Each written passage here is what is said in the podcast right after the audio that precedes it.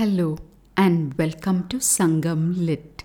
This is Nandini Karki, and in this episode, we travel to a seashore grove and learn about the pangs of love as portrayed in Sangam literary work Natrinai 267, penned by Kabilar. The verse is set in the coastal regions of Neythal and speaks in the voice of the confidant to the lady, passing on a subtle message to the man listening nearby. நொச்சிமா அரும்பு அன்ன கண்ண acre நெண்டின் இருங்கிளை தொழுதி இலங்கு ஏற்று ஏயர் இன்னகை மகளிர் உணங்குதினை துளவும் கைபோல் ஞாழல் மணம் கமல் நறுவி வரிக்கும் துறைவன்.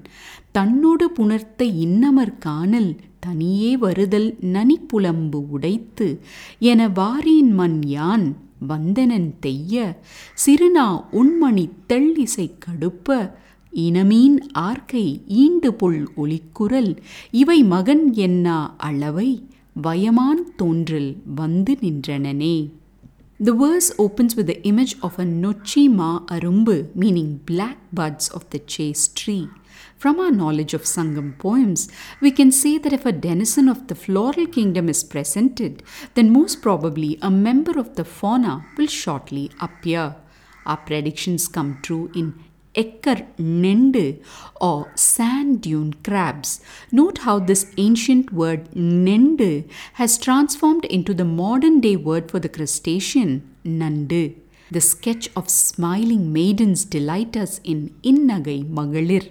The phrase Tulavum Kaipol is a snapshot of a hand that stirs through something. When we see the words Ivai Magan Yenna Alavai, meaning the moment I thought it's him, it makes our intrigue soar, as does the finishing words Vandu Nindranane, meaning he came and stood. Enough fodder for us to take a longer walk on this shore. The man and lady had been leading a love relationship and had been trysting together in the seaside grove by day. When, apart from the man, the lady's health suffered, and seeing the changes in her, her parents had confined her to the house.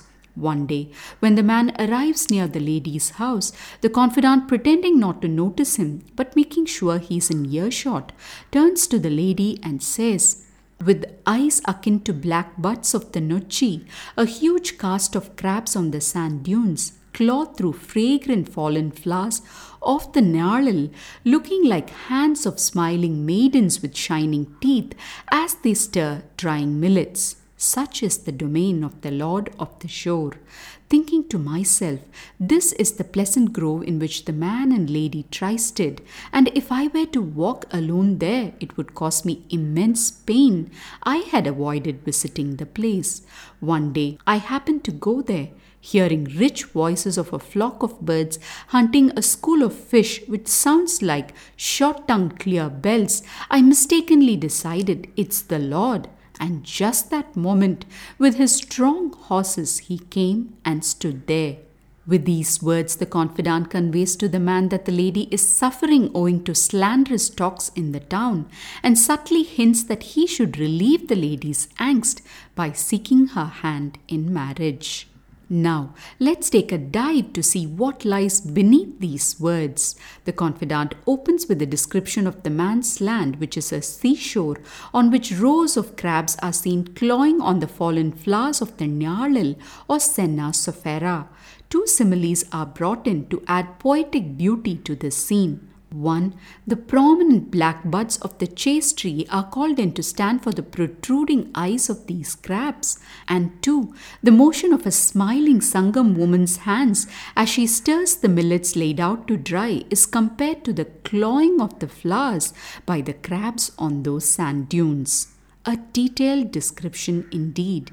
Could it be merely to describe the man's domain? Let's explore that in a moment. From the scenes outside, the confidant turns to illustrate something on her mind.